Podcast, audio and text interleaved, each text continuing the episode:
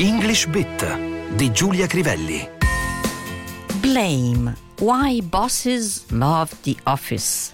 Blame, a mixture of carpets, caring and conditioning. Perché i capi amano tanto l'ufficio? La colpa è da dare a un insieme di fattori: tappeti, attaccamento al lavoro e aria condizionata. Era il titolo della rubrica Bartleby del settimanale britannico The Economist di alcuni numeri fa, perché a distanza di molti mesi dalla fine delle restrizioni, la disaffezione per il lavoro in presenza resta evidente non tra i capi, ma tra la maggior parte dei dipendenti. La rubrica prende il nome dal personaggio creato da Herman Melville, Bartleby appunto, uno zelante scrivano che ogni richiesta risponde I'd rather not preferirei di no.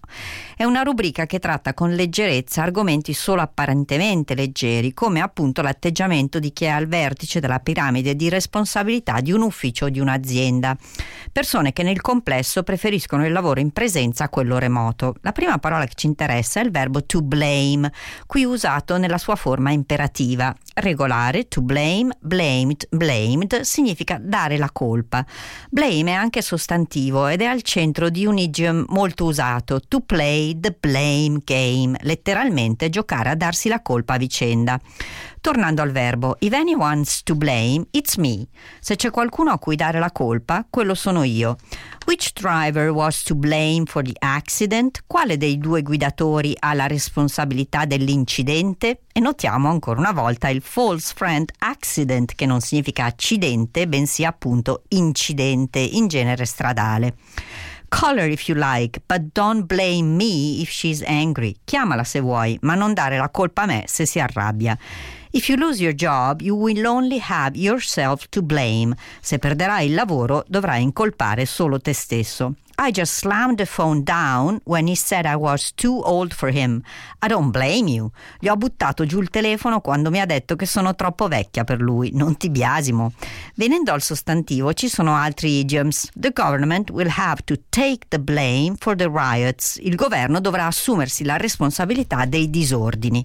Why do I always get the blame when something goes wrong? Perché date sempre la colpa a me quando qualcosa va storto? Blameless è un aggettivo che, come sempre quando compare il suffisso less, significa non avere qualcosa, in questo caso essere senza colpa. None of us is entirely blameless in this matter. Su questo tema tutti abbiamo la nostra parte di colpa, potremmo tradurre. Tornando alla rubrica dell'Economist, notiamo il gerundio dei verbi to care, caring, e to condition, conditioning, che diventano sostantivi. To care, cared, cared significa prendersi cura, ma anche avere a cuore. To condition viene usato raramente al presente o in altri tempi, mentre il gerundio, abbinato ad air, significa aria condizionata, più f- diffusa la forma passiva. The rats had been conditioned to ring a bell when they wanted food. I ratti erano stati programmati per suonare un campanellino quando volevano del cibo. Conditioner è invece il balsamo per i capelli. Cappelli.